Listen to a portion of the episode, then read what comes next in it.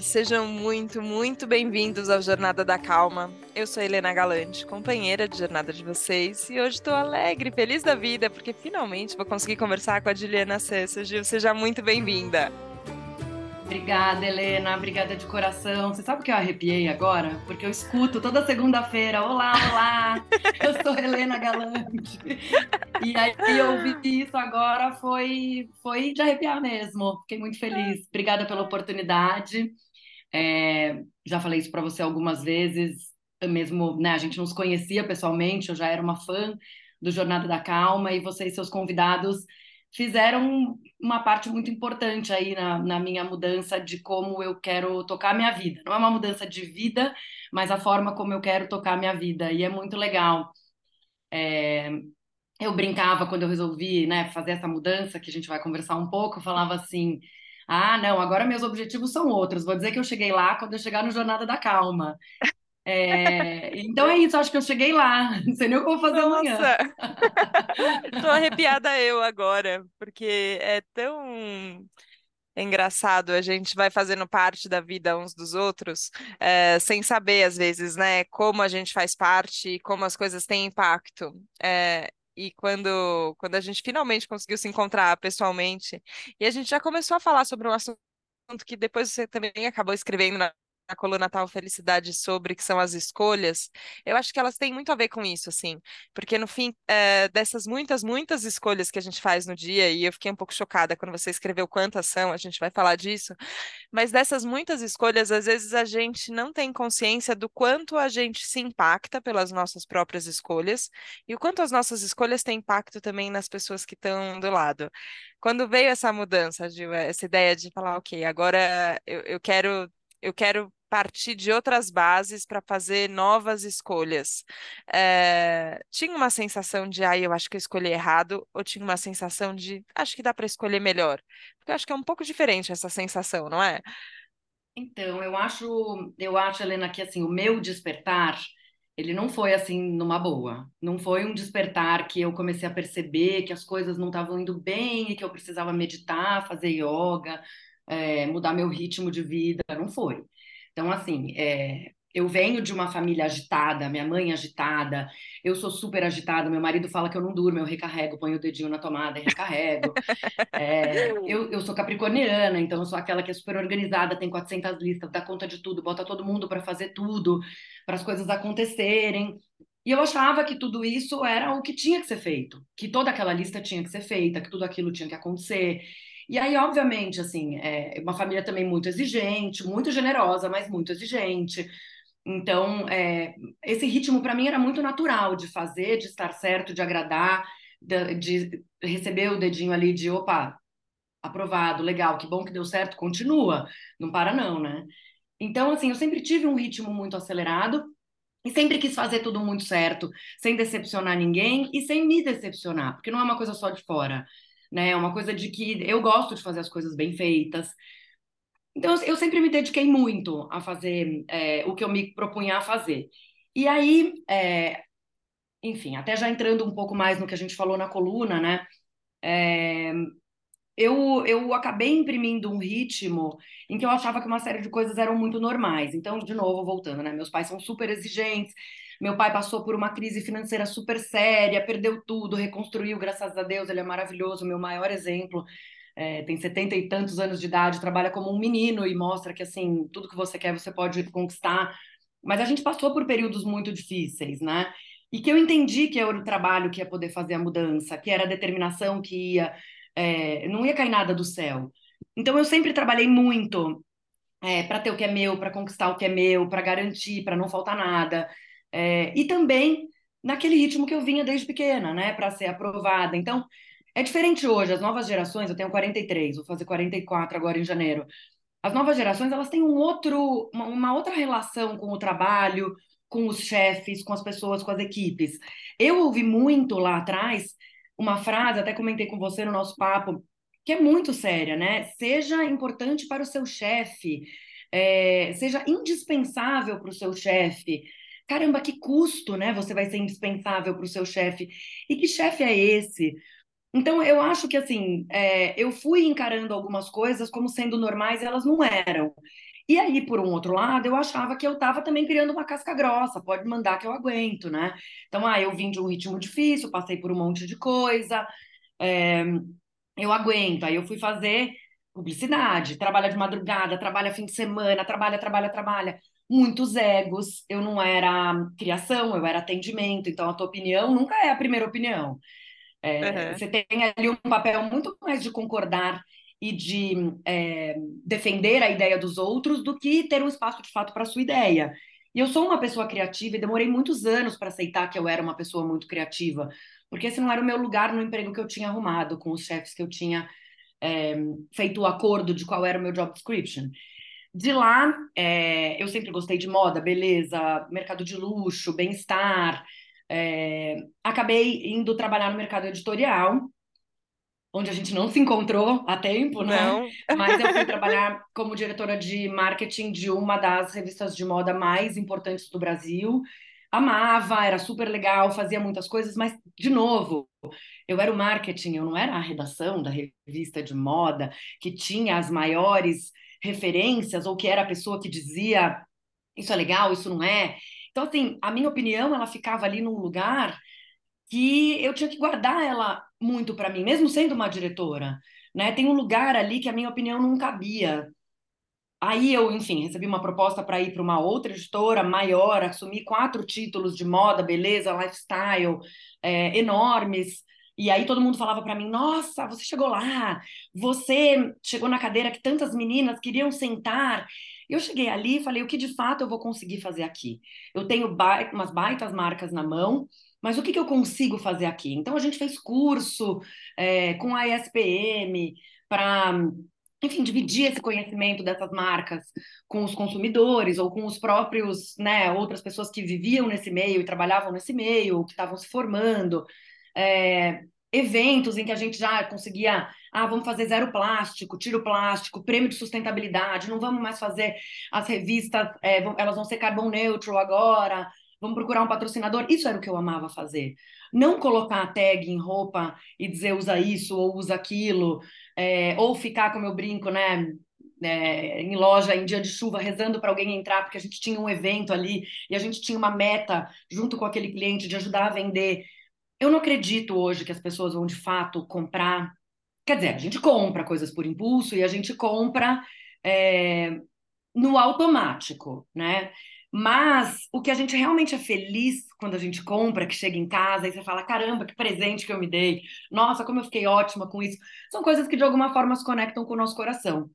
E foi aí que eu entendi que alguma coisa estava errada. Como é que eu estava trabalhando com formação de opinião, né? É, eu estava ali, mesmo como agência de publicidade, dizendo que as pessoas deviam comprar, ou nos veículos, é, instigando as pessoas a comprarem, sem ter uma responsabilidade de fato com o que estava sendo dito. Não na minha posição de marketing, eu não tinha uma responsabilidade.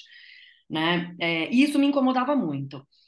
Aliado a isso, todos esses ambientes tóxicos, né? Os ambientes das editoras, em especial no mercado de moda, são ambientes para lá de tóxicos. Eu brinco que quem assistiu Diabo Veste Prada é, e trabalhou no mercado de moda no Brasil sabe que é fichinha o Diabo Veste Prada. É muito pesado, a real é muito dura. E tem algumas coisas, de novo, que são muito normalizadas, né? Lá fora, a gente tem alguns exemplos de líderes é, das revistas e dos sites, etc., que elas são as pessoas que não cumprimentam ninguém, que ficam com o nariz empinado, que o segurança leva até a primeira fila e você senta e não fala com ninguém.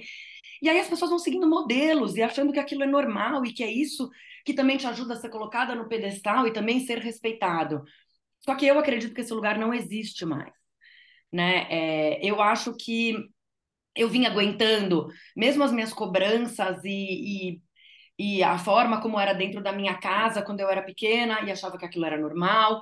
Eu ia para a escola e achava que algumas coisas eram normais e não eram. Eu fui para a faculdade é, e via coisas que eu não concordava. Eu fui para um mercado né, publicitário com muitos egos fui para o mercado de moda e lifestyle com muitos egos e muito tóxico de verdade. Chegou uma hora que eu tive um burnout. E assim, eu sendo forte, eu sendo a que se achava casca grossa, o RH, o que é um erro, falou para mim na entrevista: é, aqui a chefe é difícil, aqui os chefes são difíceis, aqui o modelo é assim e não vai mudar. Você quer entrar mesmo assim? O que, que eu falei? Sim, eu fiz uma escolha. Eu fiz uma escolha. E aí, hoje eu não consigo ainda entender o que, que eu achei. Eu achei que para mim ia ser mole, eu achei que eu ia dar conta, ou eu achei que era só mais um, ou eu não consigo saber exatamente. Assim, eu simplesmente não me assustei com esse modelo, porque era um modelo que para mim era muito normal. Mas eu vim tendo ao longo do meu caminho muitos avisos de que aquilo não era legal. Então, assim, é, eu tenho a pressão muito baixa, eu desmaiava, eu ficava muito nervosa, eu passei a dormir muito mal. É, já né, nas, na, nos escritórios de. No, no último especificamente, é, acordava de noite com falta de ar, só que eu achava que era falta de ar, porque minha mãe tem bronquite. Eu não sabia que aquilo podia ser uma crise de ansiedade. É, eu uhum. acordava de madrugada para ir ao banheiro e eu ia ver se tinha e-mail, porque eu não podia não responder e-mail, é, porque senão meu telefone ia tocar às seis e meia, sete horas, oito da manhã com alguém aos gritos ou ia ter mensagens grosseiras. Então, assim, é, eu sabia que aquilo estava acontecendo, que aquilo não era normal, mas eu não pensava em sair daquilo. Eu não pensava em. É, eu não sei, acho que eu esperava que de alguma forma as coisas se acalmassem, ou que em algum momento as coisas mudassem. Eu, eu ia tocando, só que aí o ambiente ia ficando pior, porque não só esse último, mas assim, é normalizado. Então o teu par começa a falar desse jeito, a tua equipe começa a bater boca começa a virar uma coisa que, assim, é, é, é maior do que o que você pode fazer, né? Você pode reclamar no RH, você pode conversar sim, sim. com os teus pares, se unir, mas é maior, é uma coisa estrutural. E aí o que acontece? Quando eu comecei a realmente ter falta de ar e passar mal e, e, e, ter medo e não ter vontade de trabalhar, eu gosto de trabalhar. Eu nunca falei para os meus filhos a mamãe tem que ir trabalhar. Eu falo para os meus filhos a mamãe vai trabalhar e eles veem o quanto eu vou trabalhar feliz. Eu tenho que trabalhar agora esse domingo num evento, e a minha filha falou para mim: eu posso ir com você?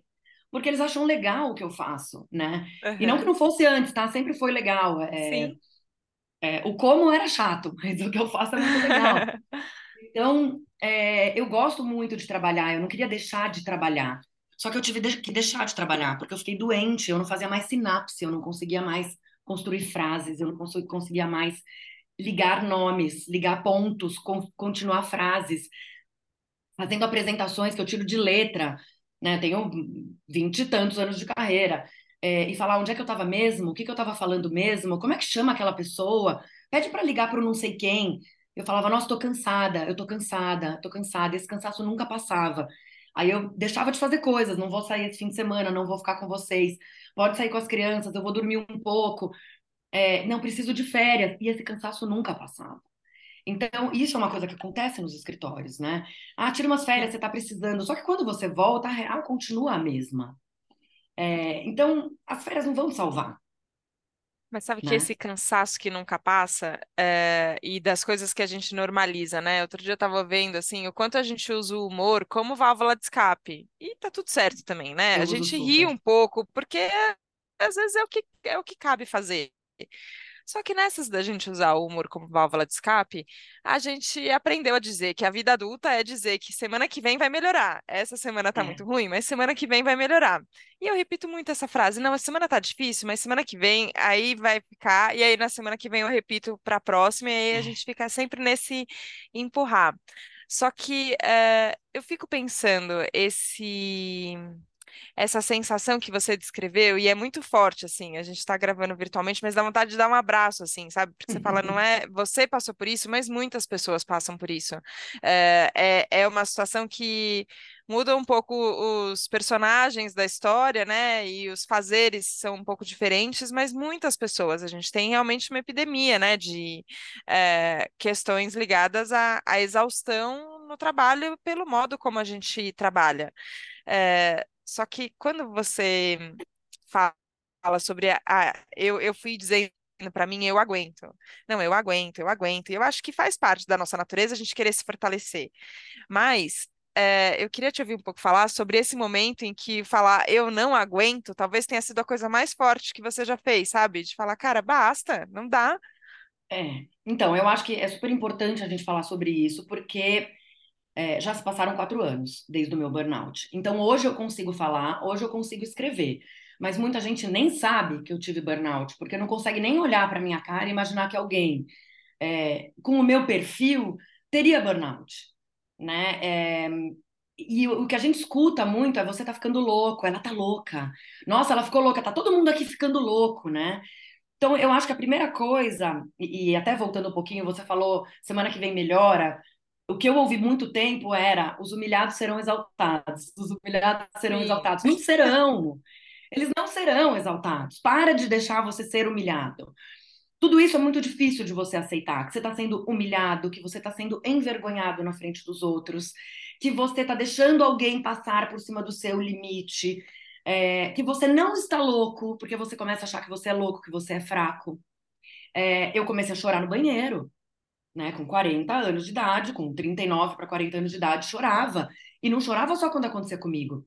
Chorava quando eu via acontecer alguma coisa com alguém ali. Eu falava, não é possível, que vergonha, que vergonha, que vergonha.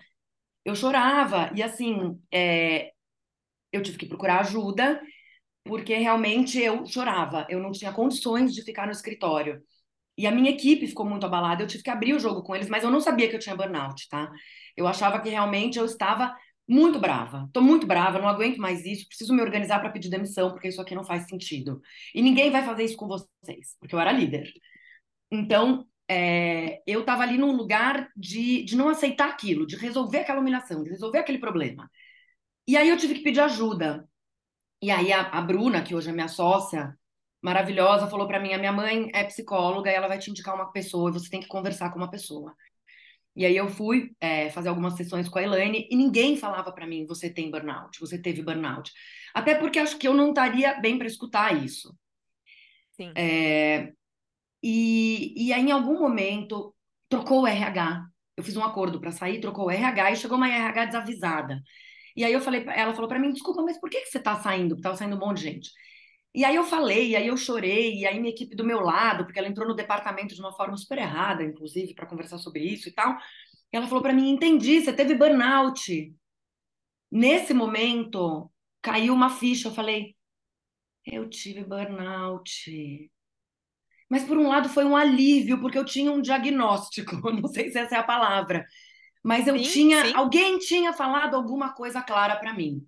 Voltei para terapia e falei, Elaine, é burnout? Ela falou, é burnout. Nessa altura eu já estava tomando remédio para ansiolítico, remédio para depressão. Aí eu estava achando que eu estava depressiva, e depressão não é uma coisa que combina com o meu perfil. Então, como é que eu tô tomando ansiolítico? Eu não tô com depressão, eu só tô brava. Tô muito brava, eu não vou mais aceitar isso. E aí eu fui entender tudo o que o burnout causava. E ele te causa realmente uma ruptura, te deixa deprimido, se essa palavra que a gente gosta de usar ou não, mas te deixa muito, muito triste, te deixa muito, muito chateado. E eu não tive outra escolha a não ser é, pedir demissão e sair. Consegui fazer um acordo, mas se eu não tivesse conseguido fazer um acordo, eu ia ter que pedir demissão e sair.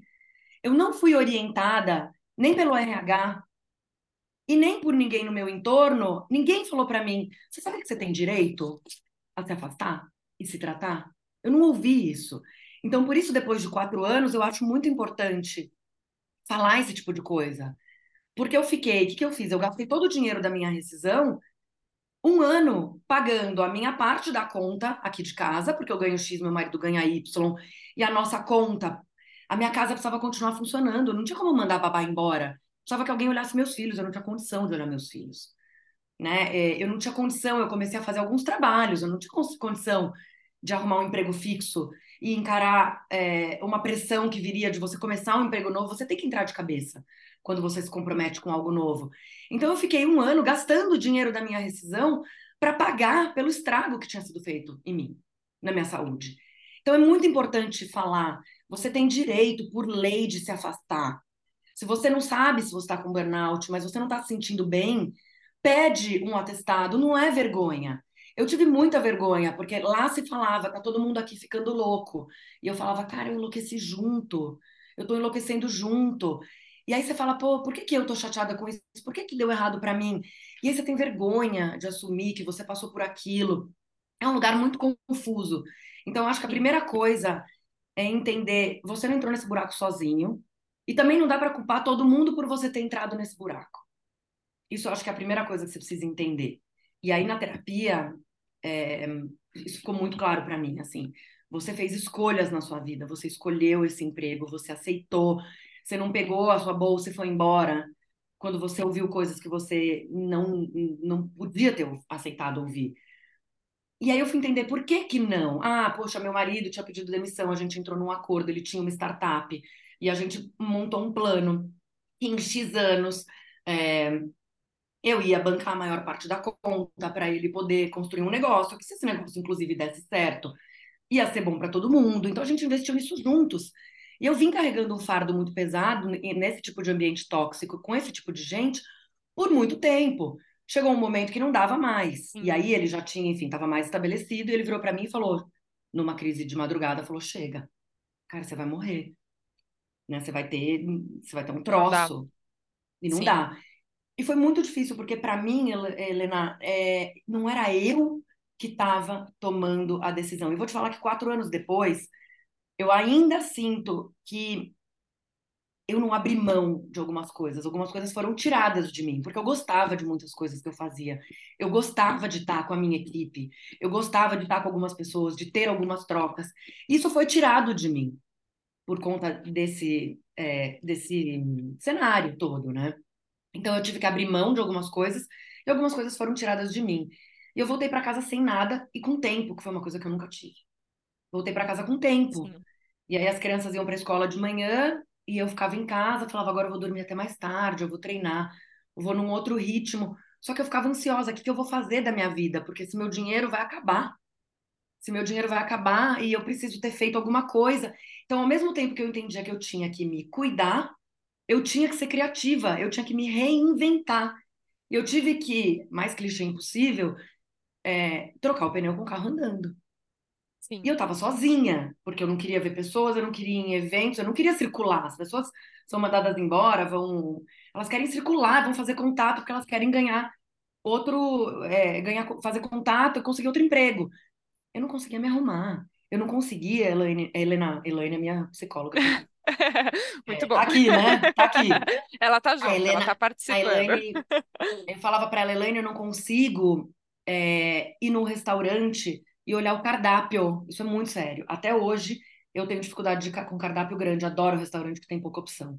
Ou aí eu ia no restaurante e falava: o que, que você vai comer? E você, eu vou comer igual a Helena. Então, assim, uma pessoa que sempre decidiu tudo, que sempre teve equipes grandes e que resolve tudo da casa, do trabalho, não sei o quê, ter que colar o que vai comer quando sai para comer com os amigos, entendeu? E ao uhum. mesmo tempo eu tinha que me reinventar. E eu tive que fazer isso muito sozinha. Então eu entendi naquele momento que eu tinha que ter uma calma que eu nunca tive. E que eu tinha que ter uma confiança que naquele momento eu achava piegas a palavra fé, hoje eu já entendo, porque eu até ressignifiquei a fé. Mas eu precisava ter confiança de que alguma coisa maior estava por vir, que aquilo não era o fim do túnel, né? É, e eu acredito muito em todas essas coisas. Então, astrologia, búzios, é, é tudo, tudo. Eu acredito em tudo. Sim. Eu acredito em todas as fés, eu acredito em todos os sinais, eu acredito em todas as energias. E eu acredito que eu tenho que estar aberta a isso. Eu tenho uma intuição muito aflorada, mas nunca dei atenção para ela. E nesse momento eu falei, eu preciso ouvir a minha intuição.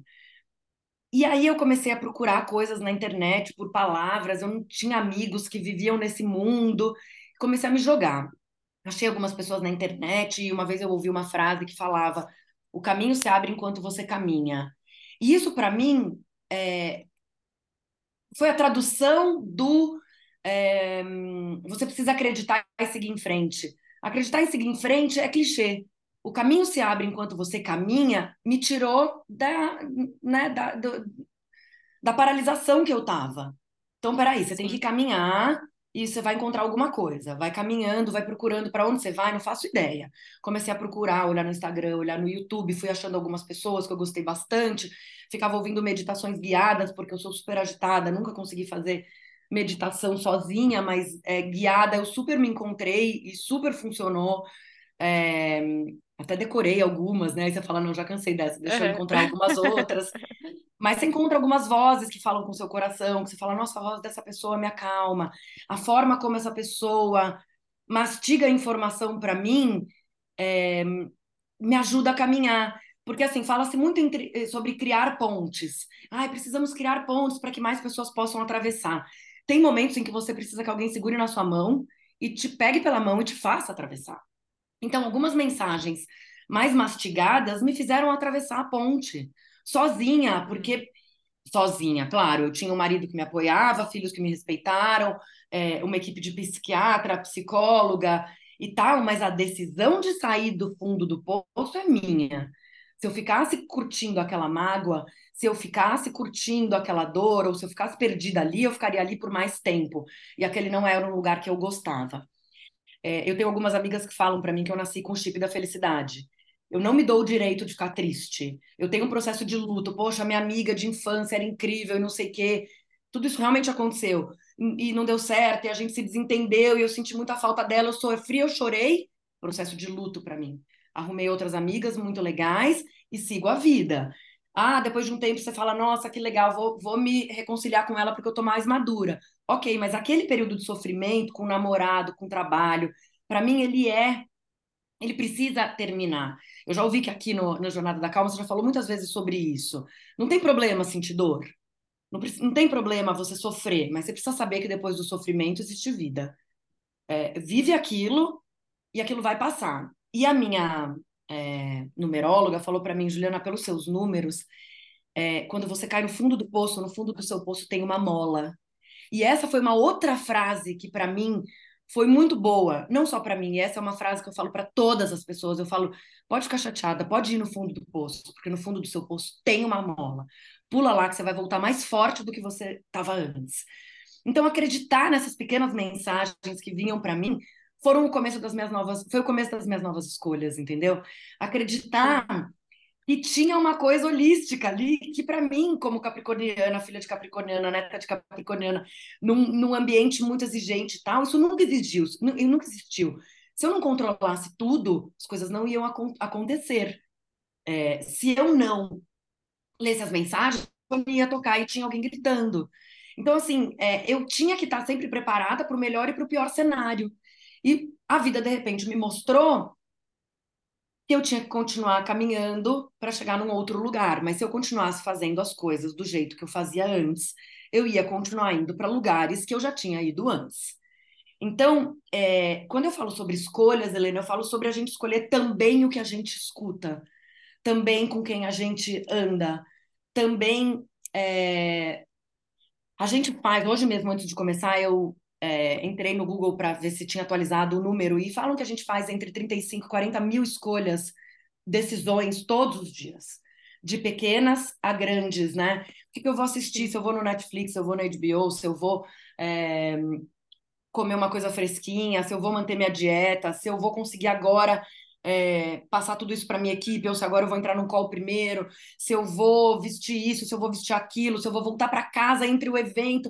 A gente toma um. O que, que eu vou mandar no lanchinho da criança? Não tem o lanchinho saudável hoje. Eu vou parar no supermercado antes de ir para comprar o lanchinho saudável, ou hoje, só hoje eu vou enfiar um bolinho. Né? Assim, a gente toma um monte de decisões, muitas delas no automático, muitas delas com culpa e poucas delas com responsabilidade. E o que eu entendi é, ao longo desses anos, mas eu entendi de fato no primeiro ano ali, seis meses depois, me disseram, depois que você tiver seis meses de burnout, você vai sentir uma outra pessoa. E realmente, você tira a cabeça da água, você começa a respirar, e você fala, nossa, seis meses passaram, nossa, tô melhor, tô melhor, tô vendo ali, consigo nadar. É, você consegue começar a, a entender a importância das suas escolhas e consegue aprender a dizer não. E para mim era um não, eu não vou dar conta. E aquilo ainda traz um pouco de culpa, eu não vou dar conta, é, eu não quero, parecia um lugar egoísta. Eu não vou, eu não quero, eu não tô afim, eu não concordo, eu não vou comprar isso, é a sua madrinha, vai você. É, e parecia um lugar muito egoísta. E aí eu entendi que eu estava me sentindo egoísta porque eu tinha vindo de um lugar de atender muitas demandas antes de não decepcionar antes. Então, eu olhar para mim e falar, não gostei, não tô afim, não vou fazer, parece egoísta. E, claro, é um pouco egoísta, E a gente tem que tomar cuidado com essa medida, com esse equilíbrio, que é muito difícil. Mas, é, para sair, botar a cabeça para fora da água, você precisa ser egoísta, porque ninguém vai nadar por você. Alguém pode nadar do teu lado, alguém pode puxar você, mas se você não nadar, ninguém vai nadar por você. E quanto mais rápido você nadar, mais rápido você sai do seu buraco. Então, é, eu fui fazendo escolhas, inclusive das pessoas com quem eu não queria mais andar. Porque naquele momento, é, tem pessoas que te escutam, que te acolhem, tem pessoas que perguntam muito: o que, aconteceu? O que, que foi? Mas você jura que ela fazia isso? Você jura que aconteceu tal coisa? Cada vez que alguém falava isso para mim, era uma punhalada no meu peito. Então eu tive que escolher pessoas é, leves, pessoas. E, e pessoas essas pessoas todas estão de volta na minha vida hoje, tá tudo bem.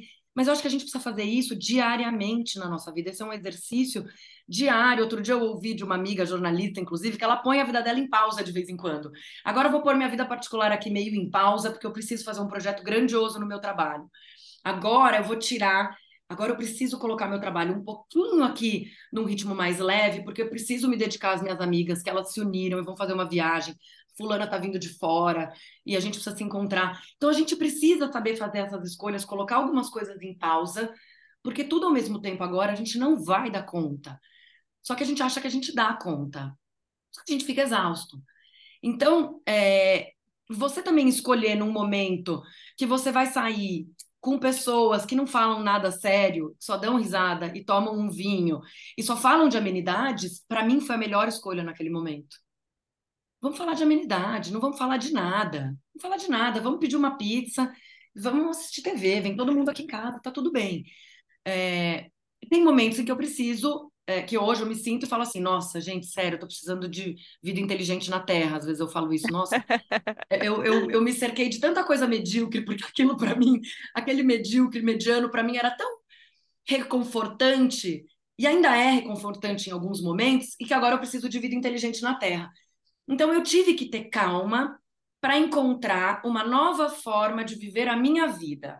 Não é que eu mudei de vida, eu não mudei de profissão, eu não larguei meu marido, eu não mandei minhas crianças morarem com a minha mãe, eu não abri mão dos meus, meus amigos, mas eu resolvi tocar a minha vida num, num, num ritmo mais gentil comigo e com os outros, porque eu também entendi que naquele meu ritmo eu também muitas vezes não era gentil, eu também era espelho das coisas que eu via. Eu também é, reagia sem pensar, eu também sou muito agitada e o meu ritmo muitas vezes atropela o ritmo de outras pessoas. É, então eu também tive, e assim, ah, vai dizer que eu tô ótima, que eu tô calma, deve estar um monte de amigo meu vai ouvir, vai rir agora. Não, mas eu me policio, eu volto muitas vezes na terapia chorando e falo, Elaine, não acredito que eu fiz isso, não acredito que eu errei aqui de novo, e eu escuto, ainda bem que você percebeu agora, que evolução, que maravilha que você percebeu. Então, quando eu falo de fazer escolhas, é, a gente tem que fazer escolhas sempre, porque a gente é, tem coisas tão pequenas que a gente acaba fazendo e a gente não precisava ter feito, ou a gente não, podia, não precisava ter feito daquele jeito, ou a gente é, pode deixar para fazer amanhã, ou a gente pode realmente. Filtrar mesmo, era isso que eu ia falar, assim, a gente precisa filtrar Sim. o que a gente quer. Sim, mas sabe que eu acho que talvez é, eh, para a gente até porque o tempo aqui a gente vai que vai, né, Ju? Vamos. Nossa Senhora. mas, é, mas é muito bom te ouvir, assim, porque vai traduzindo um pouco é, pensamentos que a gente tem e que a gente vai dando, é, vai passando por cima deles, e aí quando vê você não, não pega as mensagens que precisam chegar, assim. É, só que eu entendo quando você fala sobre egoísmo, assim, né? Parece que, parece que eu tô sendo egoísta. E eu sinto isso igual, assim, esse lugar. E eu acho que é um lugar que, que a questão de gênero passa muito forte, assim. As mulheres são ensinadas a serem boazinhas, a gente é ensinado a, a olhar. A servir. A servir. a servir. E eu acho o serviço uma coisa linda e nobre. Só que se, vo se você passa por cima de você inteira para fazer uma coisa, então, então talvez você esteja é, sendo desrespeitosa consigo mesma, né? Não sendo carinhosa com você, não sendo gentil com você, que é tudo que a gente está sendo ensinado a fazer. Seja carinhosa, seja gentil, legal. Então, como é que a gente vai ser isso com a gente? E aí a gente traduz isso como, ah, então eu estou sendo egoísta. Só que aí eu ouvi você falar e falei, isso não é ser egoísta, porque não é do lugar do ego, não é desse lugar que a gente quer chegar lá no topo da montanha, não é no lugar em que eu quero ser melhor que os outros, em que eu quero isso, que eu quero aquilo. Não, é um lugar que eu, é, eu acho que talvez talvez seja entrar em, em coerência com a nossa essência. E é isso que eu vejo de você hoje, assim, que, que você desfruta de um lugar que ele é que ele é mais coerente com o que você acredita. E, e é esse lugar em que às vezes é a escolha de hoje eu não dou para nada, hoje eu dou para ver uma série ruim aqui e comer uma pizza, e é isso. Hoje eu dou para uma conversa, hoje eu posso sair, hoje eu não posso. Esse trabalho eu topo, esse trabalho eu não topo. Eu tropecei e tô aqui correndo aqui de novo. Quantas vezes eu já não falei isso aqui no Jornada da Calma? Gente do céu, cadê minha calma? Onde é que ela foi parar nesse ritmo que eu me impus? E tá bom, aí eu reparei, aí eu volto, tropecei, ca... não, não, não desisto, né? Tem esse lugar de esperança, mas desse lugar de, de coerência consigo. Você sente É, mais você falou, hoje? é, você falou incoerência, ela é a tradução de uma coisa que eu escrevi aqui, porque eu não queria esquecer, que eu escrevi que é a coisa de você revisitar os seus sonhos, né? Você tem que ser coerente com aquilo que você sonha, só que com aquilo que você sonha hoje. Porque eu acho que eu fiquei 20 anos correndo atrás de um sonho que eu sonhei lá atrás. Eu não parei na correria do dia a dia para parar e entender se aquele sonho ainda era o sonho que eu queria ser sonhar, que que eu ainda queria sonhar. Então, assim, eu estava viajando para lugares que não eram os lugares que faziam sentido para mim naquele momento. Eu precisaria ir para lugares mais de calma, de introspecção, e não para o lugar da balada. Da... Eu estava indo para lugares de frio. Eu sou uma pessoa da praia, eu sou uma pessoa do sol, é aí que eu me reconecto.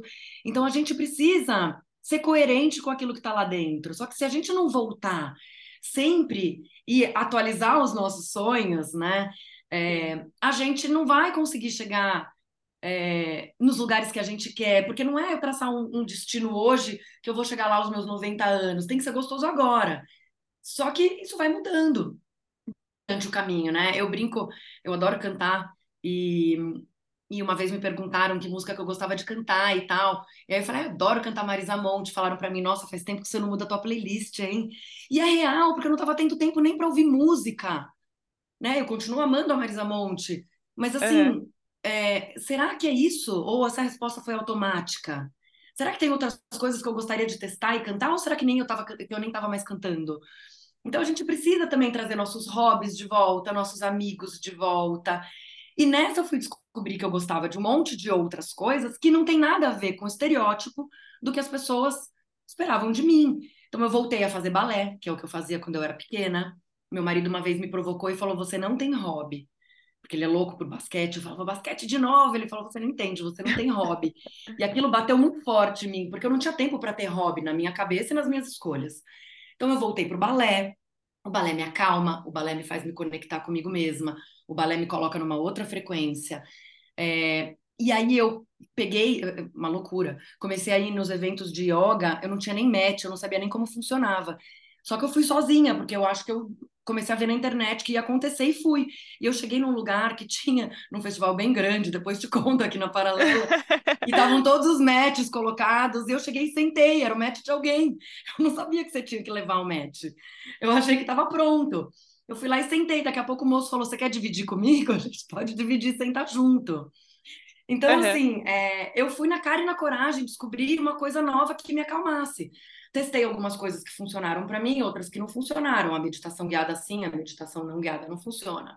É, meditar é, com sons de, da natureza funcionam. Caminhar, para mim, na natureza funciona. É, e aí eu fui testando e me entregando e conhecendo muita gente legal que virou que viraram meus amigos, gente que eu stalkeei, como eu stalkeei você, que começa a ir atrás, mandar mensagem. E uma hora a gente se conecta porque a gente está ali na mesma nuvem, né? A gente Sim, está ali vivendo naquele sim. mesmo lugarzinho. E entre essas eu fui vivendo muitas coisas legais que me reenergizavam. Até ir cair nessa história do gelo, por exemplo.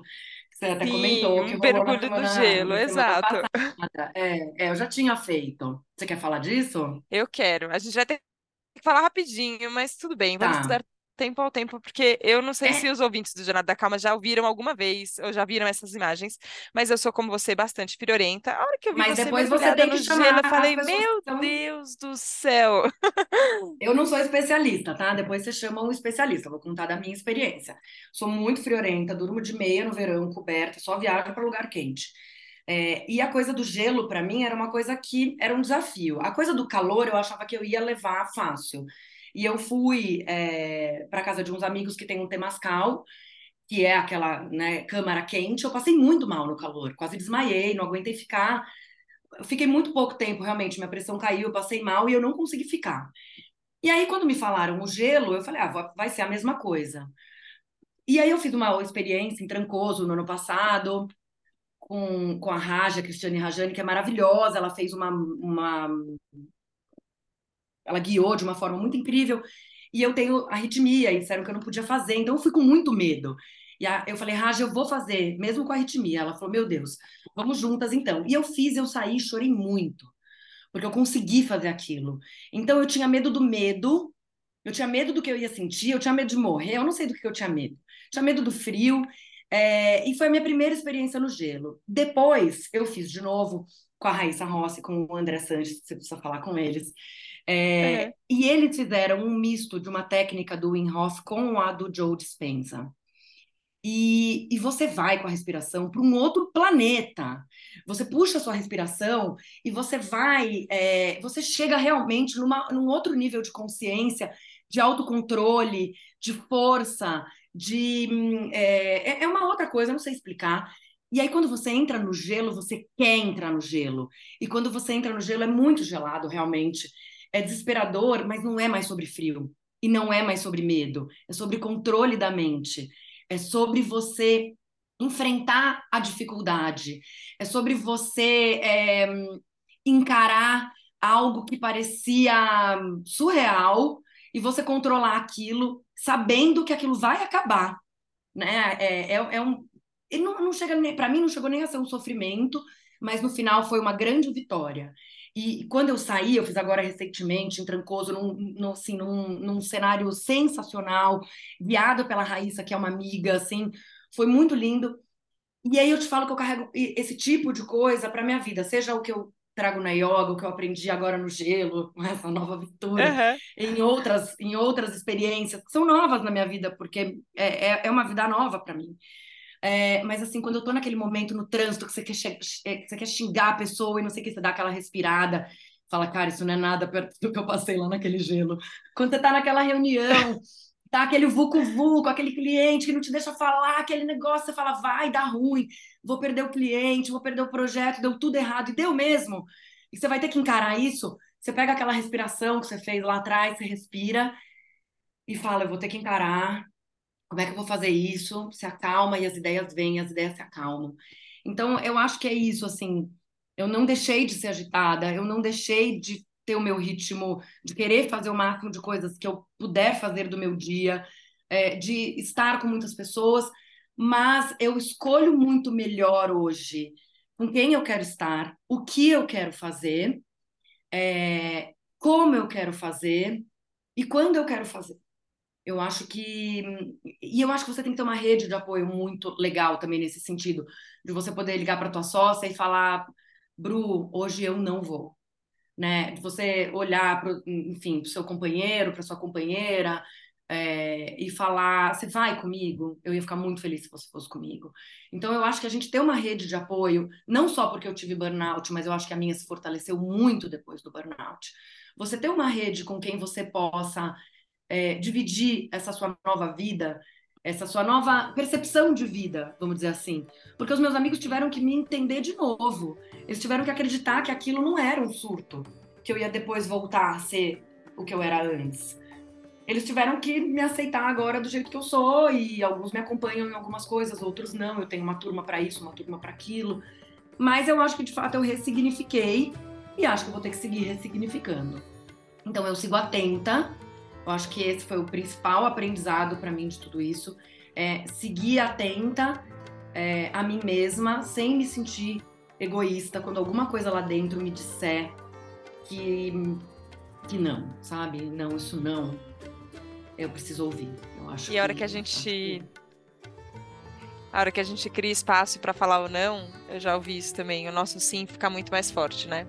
Então, eu só posso agradecer pelo sim que você deu hoje para aqui, por exemplo, para a gente ter essa conversa, para você poder dividir a sua história com a gente. Eu acho muito importante, é muito generoso sempre. É, eu penso isso assim, abrir o coração e, e, a, e abrir a nossa construção, porque como você falou, a gente continua atenta, né? A gente não chegou no final da história e não tem todas as respostas, a gente continua atenta, mas é generoso é, dividir o, o, meio do caminho também. Então, eu só queria agradecer demais a sua é. presença aqui no Jornada da Calma. Obrigada. Eu que agradeço muito, fico muito feliz de dividir de forma muito calma é, esse relato, porque durante muito tempo não foi calmo. E queria me colocar à disposição também, Helena, essas pessoas que passaram pelo que eu passo, que eu passei, estão passando pelo que eu passei, quiserem conversar comigo, me manda uma mensagem pelo Instagram, arroba Juliana underline S-E-S-S-O, é, que a gente conversa, porque isso realmente tem um, um é, tem, tem uma, um calendário, aos seis meses você vai se sentir assim, um ano você vai se sentir assado, e isso foi muito importante para mim, para entender o que viria depois. E as pessoas que quiserem também discutir um pouquinho mais, me dar dicas de coisas que eu posso fazer para melhorar é, nessa minha, nessa minha busca e que quiserem é, saber um pouquinho de como eu fiz para sair lá do meu fundo do poço que tem aquela, aquela mola, podem contar comigo. Vamos juntas, que essa jornada é um pouco longa, mas ela é muito legal. Vamos, vamos juntas. Obrigada, querida, mais uma vez de coração. Obrigada, Helena, de coração. Um beijo. Beijo e obrigada a você que nos acompanhou hoje aqui no Jornada da Calma. Me conta como é que tá a sua vida, como estão as suas sensações, as suas emoções. E em qualquer ponto da jornada a gente tem um caminho sempre. Acho que isso que faz a gente seguir. Obrigada pela confiança, obrigada pela abertura e a gente se vê na próxima segunda, no próximo Jornada da Calma. Um beijo, tchau, tchau.